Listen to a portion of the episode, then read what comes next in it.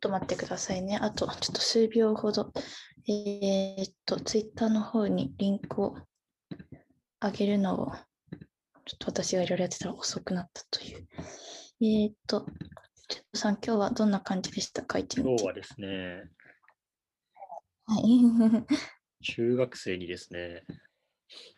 はい。夢や目標を持つ大切さについてお話をしてきました。えーすごい。えすごいですね。そんなお仕事あるんですね。素敵で僕、す。世田谷区の中学校いくつか行ったりとかして、はい。あの各部活動ごととかなんですけど、例えば今日は何はい々中学校の何々部だったりとか、なんかそんなところで、はい。学校の先生とかがあまりお話しできないようなところで、まあ、将来役に立つそういう考え方だったりとか、まあ、自分の人生とかキャリアとかどういうふうに考えていくとかっていうのをなんか結構もう中学生の段階からやらせるみたいで、それで僕はですね、へーその世田谷区内のバレーボール部はいの子たちに、まあ、バレーボールを教えるのもそうなんですけど、まあ、それとともにそういうことを教える活動っていうのがあるんですけど、今日はそれに行って1時間お話ししてきました。はあ、面白い。えー、すごい。なんか私も聞いてみたいですね。いやいや、ゆうさんにお話しすることなんてないですよ、別に。いやいやいやいや、そんなそんな。いや、じゃあ今日も始めたいと思はいいます。はい。えーっとですね、今日は3月2日で第16回目ですね。え海外情報メディアユニオンクリップのメンバーのゆうゆうです。毎晩23時から15分間ゆるく海外ネタをユニオンクリップのリーダーシュートさんと一緒に一日の終わりにお届けしています。では今日取り上げる話題を紹介します。オーストラリア住宅市場大幅な値上がりと持続可能な食料生産へという2つをお届けいたします。では、シュートさんからお願いします。はい、えー今日はですね、僕は、えっと、ブルームバーグの方から記事を持ってきました。オーストラリアの住宅市場再び活況。2月は17年ぶりの大幅な値上がりということでですね、オーストラリア全国の2月の住宅価格が2.1%上昇していて、まあ、この住宅価格っていうのは向こう2年間で16%をまたさらに上昇していくよなんていうのを、えーコモンウェルス銀行ですかね、がデータとして、まあ、出出していますというところでね、ちょっと面白そうだったので持ってきました。まあ、今、この新型コロナウイルスの影響によってですね、まあ、住宅の売り出しの件数とかっていうのも結構多かったんですけれども、あのこの2月はですね、最初の3週間で前年同期比26%減少ということで、家を売ったりとかする人も減ってきているということみたいなんですよね。で、まあ、この金額が急激に値上がりしているのは、まあ、上昇率はシドニー、メルボルンとかが高いんですかね。えーシドニーとメルボルンは特に高くて2%上がってるみたいなんですけど、まあ、この、えーっとね、過去、この今まで、えーっと、このコロナ禍に突入してから、えーオーストラリアの中央銀行がですね、政策金利を過去最高、最低水準まで引き下げて、その水準を少なくとも3年間維持しますよということをですね、発表していて、おそらくまあ、住宅ローンとかを組むときの金利ですよね。それがかなり優遇措置があって、家を買う人とかが増えていて、住宅の価格がね、こう、まあ、高まっているというような状態ですよね。まあ、在宅勤務とかね、あのスペースのある広い家というのをね、買う人が増えてきているみたいで、まあ、住宅の価格が高騰していますということみたいなんですよね。でまあ、こういう動きとかって日本とかではどうなのかなっていう気もするんですけれども、まあ、日本でもですね、えっと、去年ですかね、2020年とかは、あの、住宅価格の、まあ、あの、マックスを叩く年なんていうふうに言われてたりとかして、住宅投資日本でするんだったら2016年とか17年ぐらいに購入しておくといいよなんていうことを不動産の友達から聞いてたんですけど、まあ、2020年ですね、あのこのコロナ禍でまた住宅価格落ち込むのかなと思ったらですね、まあ、日本でも同じようにですね、あの広い家だったりとか、まあ快適に生活できる家ということで、割と金額高めの、例えば5000万円以上とか6000万円ぐらいとかの価格の家とかっていうのはね、結構人気でですね、あの買いの注文とかが殺到しているみたいですよ。まあ、なので、ただですね、これ投資とかっていうふうに考えると、まあ、結構金額がマックスを叩いているので、まあ、日本の不動産って、まあ、えっ、と、水物といいますか、あの鮮度がありますので、あの基本的にはね、こう年、築年数が経っていけば経っていくだけ価格は下がっていくんですけれども、まあ、なのでね、今、投資用として日本で不動産買うのは微妙なのかなという気はしますけれども、このオーストラリアに関してはですね、まあ、こう向こう2年間さらに16%上昇しますよなんていうふうなお話も出てますので、今すぐにパパッと買ってみて、2年後とかに売ったりとか、そんな不動産投資ができたりするのかなというふうに思いますし、まあ、オーストラリアとか、まあ、ヨーロッパとかはですよね、あの逆に築年数経てば経つだけ、建物とか不動産の価格上がるよなんていうね、ことがあったりするのでね、まあ、その、こういうニュースを見てると、まあ、あの日本の不動産と、まあ、海外の不動産、その投資先としてですね、まあ、全然種類が違うようなんていうことが分かってきて面白いかなというふうに思うんですけど、またこの中でね、すごく面白いデータが1個あったので、ちょっと最後にそれを紹介したいと思います。先週発表されたですね、えっと、リポートでですね、世界で最も住宅が、え手に届かない市場の番付っていうのがあるんですけど、なのでこれはまあその世界で今一番家を買うのが難しいというふうに言われている都市ランキングですよね。ちなみに第1位はゆうさんどちらだと思いますか？想像がつかないですね。全えー、住宅を買うのが難しいですか？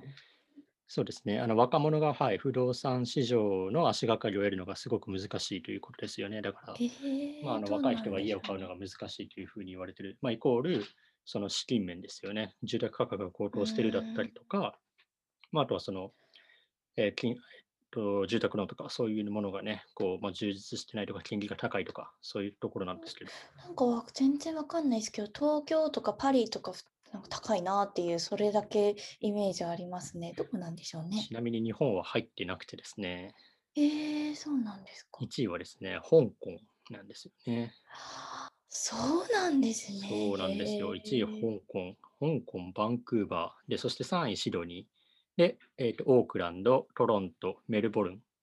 サンジョーズ、サンフランシスコ、ホ。ノルル、ロンドンというトップ10になっていて。結構その南半球、オーストラリアとかオークランドとかね、ニュージーランドの都市もそうですし、バンクーバー、トロントといって、まあ、カナダだったりとかね、意外とこう、国土が大きいとか、なんかライフスタイル勝手なイメージですけれども、結うん。構なんか自然と触れ合いながらのんびりみたいなところは、結構家買うの難しいんだなっていう、なんかそんな印象を受けまあした。あ、そうなんですね。へえ。なんか意外でした。もうちょっとこう自然とのんびりとかっていう風になると、まあ、バカンスとかで欲しいですっていう人とかいそうだなって思ったので、ああ、でも逆か。まあ、バカンスとこう、えー裕福さが欲しいなっていう風になったら、別にそこまでいろいろ優遇をしなくても、まあ、その人たち買えるから、っていうことなんでしょうかね。ちょっと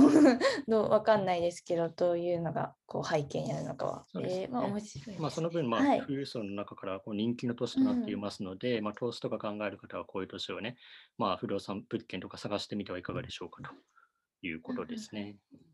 なるほど。どうですか、シュートさんは 考えられてたりとかは？僕はちなみにですね、19歳の時お、に不動産投資をしたことがありまして、お、すごい。マンションの一部屋を購はい。入して、普通に住宅ロえーンでえ購入をして、それを1年後はにい。売却をして、まあ、その売却す益で、まあ、海外留学をするみたいな感じなんですけど、すごい。そのあの、19歳で、はい。日本でやっぱり不動産投資をするのは結構難しいなっていうのを感じました。というのも、あの、おう話ししたよん。うに、うんうん。やっぱり日本の不動産価値っていうのはもう築年数が経てば経つだけ下がっていくんですよね。ああ、はい。やはりだから新築で買うのが一番状態が良くて、中古で売り出すと価うん。格が下がるっていうのが基本なんですけれども、うん。まあ、僕がやったのは、えっと、新築で買って、えっと、うん。その物件には全く住まないで、うん。1年間新築として売り切れるのを待ったんですよね。なるほど。で、新築として売り切れるのを待って、中古の物件ですよという形なんですけれども、中身新品の状態でど。売り出したんですよ。そうすると。新築の時の金額とかっていうのを知らない人たちっていうのが、あ、ここのはい。物件すごく綺麗ですねっていう新築同様じゃないですかっていうことで、あの。割とちょっとですね、金額を高めにふっかけてもですね、結構すぐ買ってくれるんですよね。へえ。なので、日本でもし不動産売買、それこそう売り買いとかするんであれば、1う年とかん。2年以内とかに決着をつけるっていうのは多分結構大事なことで、もしそうしうんないのであうん。れば、もう貸し出しですよね。あうの、家賃収。入を得るみたいなそういうことがあると思うんですけれども、まあ、ただ、僕とか別にもう大金持ちじゃないので、いっぺんにね、その物件買えるわけじゃないので、あの、うほとんどん。の人がえー、と不動産投資しようとすると35年のローンとかを組むことになって、例えば毎月のローンの返済が7万円、8万円とか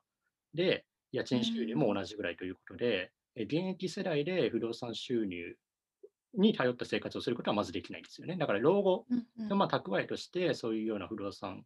えー、と投資をするっていうのはまあ日本でもありなのかなという気はしますけれども、お金を儲けるという意味では、割ともともとのこう頭金といいますか、資金がある方であれば、日本でも不動産投資はできるのかなという印象を受けましたね。へえ、すごいですね、シュートさん。19歳でちょっとすごいあのびっくりしました、私。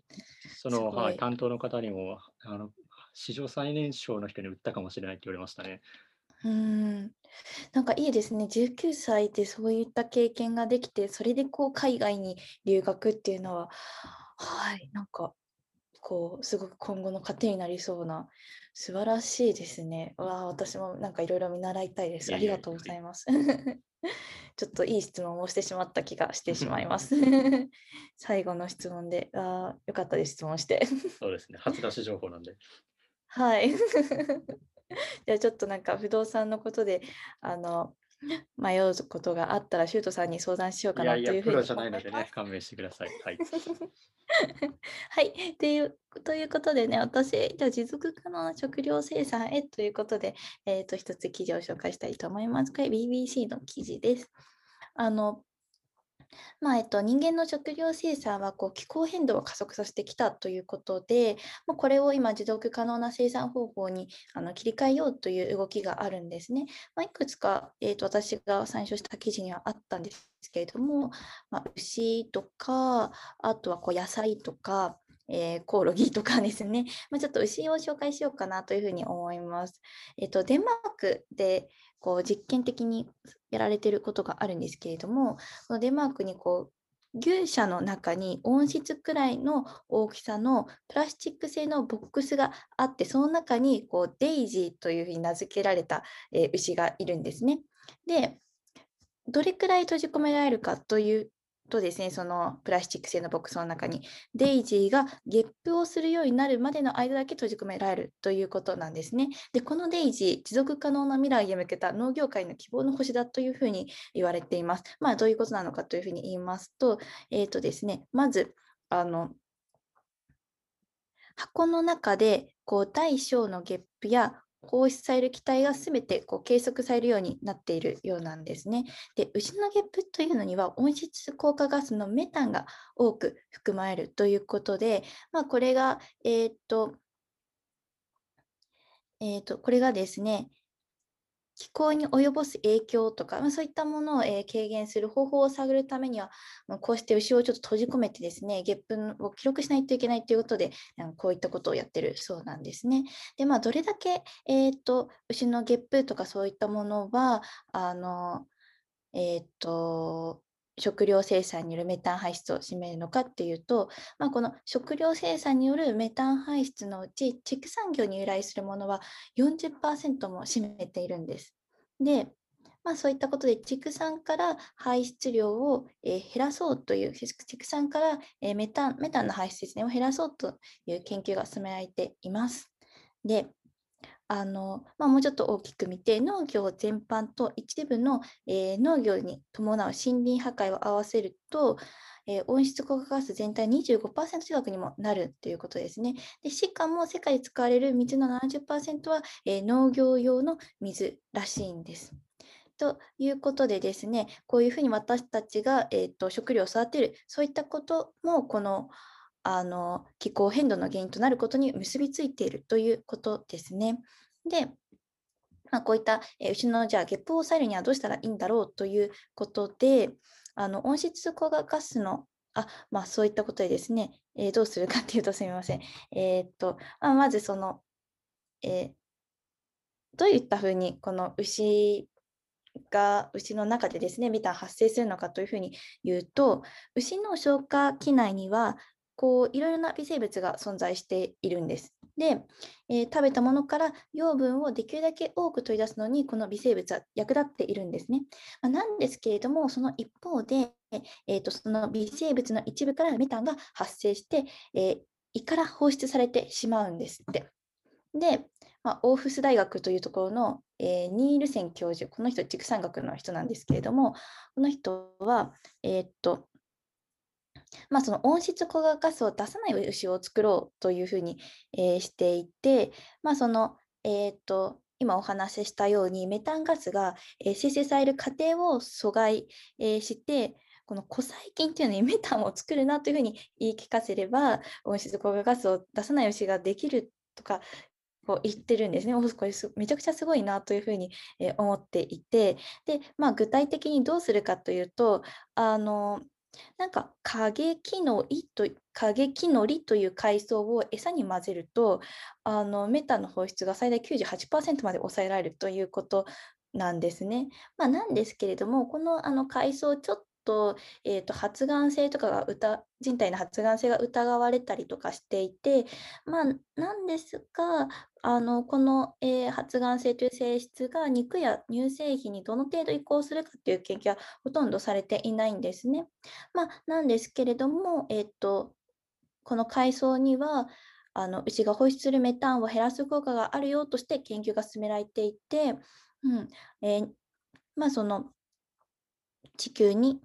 地球か環境に優しい海藻の活用法が確実にあるとしてあの、まあ、このニールセンニールセン教授たちは頑張っているんですね。はい、ということでですねこう今日本とかでもすごいフードテックとかって言われててあの代替肉が結構こうあの市場に入ってきてるかなというふうに思うんです食の市場に。でまあそういうふうにこう私もあのお肉のことを考えてこうお肉の将来はというふうに思った時に代替肉っていうものしかないというふうに思ってたんですね。あと培養肉、まあ、培養肉とかそういった感じのものなんですけれどもでもこういったふうにそもそもの牛のあの、まあ、メタンを発生されるこうメカニズムを、えどうにかしようみたいなことをこう研究としてやられているということで、まあ、今後どういったふうに食があの私たちの食というのは、えー、生産方式変えていくかっていうのはちょっと見ものだなというふうに思いました。うん、僕もあのハンバーガーも大好きですし、焼肉も大好きなのでね、あのやっぱり大牛さんはこう、まあ、ありがたくいただくっていうのをこれからもしていきたいなっていうふうに思ってるのでね、まあ、この研究もどのぐらいこう人体への発がん性物質がこう含まれているのかとかっていう研究も進んでいて、安心してそれが活用されるような世の中になっていったらいいななんていうふうに思いますね。はい、そうですね。ということで、今回、えーと、今日はですね、以上にしたいというふうに思います。今日は、えー、オーストラリア市場、オーストラリア住宅市場ですね、大幅な値上がりということと、えー、持続可能な食料生産へで、えー、牛の猫とを紹介しました。では、えー、明日も23時から約15分間、ゆるく海外ネタをお送りするので、もしよかったら、えーと、聞いてください。よろしくお願いします。よろしくお願いします。ではでは、ではではでは、おやすみなさい。失礼します。失礼します。